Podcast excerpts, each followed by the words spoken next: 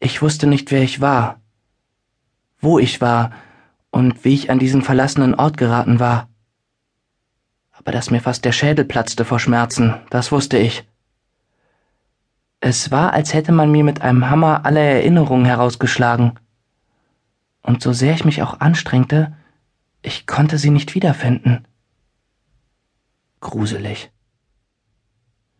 Ehrlich gesagt machte ich mir vor Angst fast in die Hosen. Eine ausgefranste Jeans, die mir auch nicht allzu bekannt vorkam. Ich sehnte mich nach einem sicheren Ort, einem Bett oder notfalls einer Höhle, in der ich mich verkriechen könnte. Aber auf dieser endlosen gelben Grasebene gab es nichts, was Schutz bieten konnte. Nur ein endloser Asphaltstreifen, der die kahle Landschaft spaltete. Die Luft darüber wirkte flüssig in der Hitze, ich selbst übrigens auch.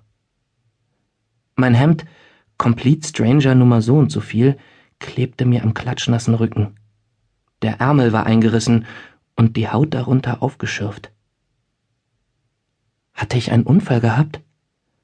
War ich auf den Kopf gefallen und hatte durch den Schlag mein Gedächtnis verloren? Ich spähte die Gegend ab.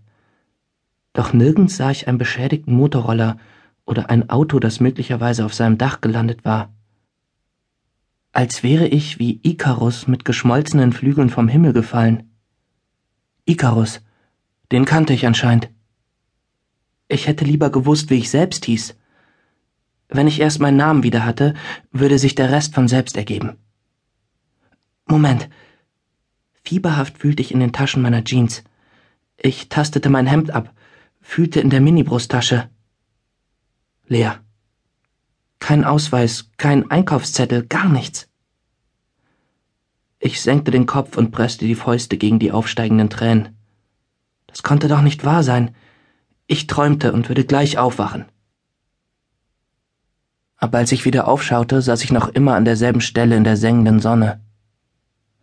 Mir wurde klar, dass ich die Wahl hatte. Hier bei lebendigem Leibe verbrutzeln oder Hilfe suchen. Ich entschied mich für Letzteres. Sobald ich aufzustehen versuchte, knickte mein Knöchel um und ich plumpste wieder auf den Boden. Der pochende Schmerz nahm mir fast den Atem. Ich löste die Schnürsenkel und schob meine Socke, dunkelblau mit einer Sieben darauf, hinunter. Der Knöchel war dick geschwollen. Da kein Arzt in der Nähe war, packte ich ihn wieder ein und band die Schnürsenkel so fest es ging.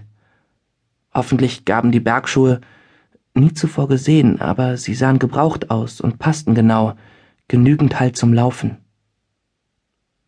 Wieder stellte ich mich hin, diesmal vorsichtiger. Ich machte ein paar Schritte. Kein angenehmes Gefühl, aber wenigstens blieb ich aufrecht.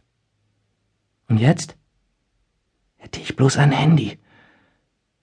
Mir stockte der Atem. Aus dem gelben Gras ragte ein grüner Maulwurfshügel. Ein Rucksack. Meiner? Ich vergaß den Knöchel und stürzte mit klopfendem Herzen auf das unwirkliche grüne Ding zu. Gespannt hob ich den Rucksack an den Trägern hoch und drückte ihn an mich. Meine Finger zitterten so stark, dass ich den Verschluss kaum aufbekam. Ja, ein Klicken. Ich hielt den Beutel kopfüber und ließ den Inhalt herausfallen. Eine Flasche kullerte mir vor die Füße. Wasser! Plötzlich merkte ich, wie durstig ich war. Ungeduldig schraubte ich den Deckel ab und schluckte gierig.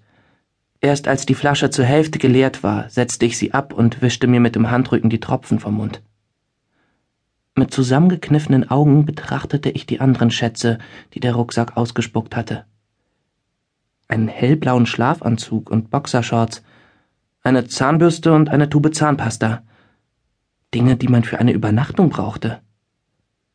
War ich auf der Durchreise? Wo hatte ich die vergangene Nacht verbracht? Keine Ahnung. Wieder stieg Panik in mir auf. Ich versuchte nicht darauf zu achten und mich auf den verstreuten Tascheninhalt zu konzentrieren. Eine Rolle Geldscheine.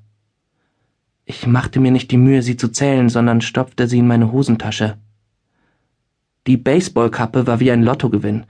Sobald ich sie auf meinen glühenden Schädel setzte, spendete sie meinen Augen Schatten und Ruhe.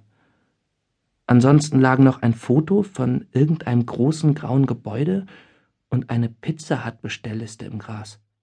Vollkommen nutzlos in der unbewohnten Welt.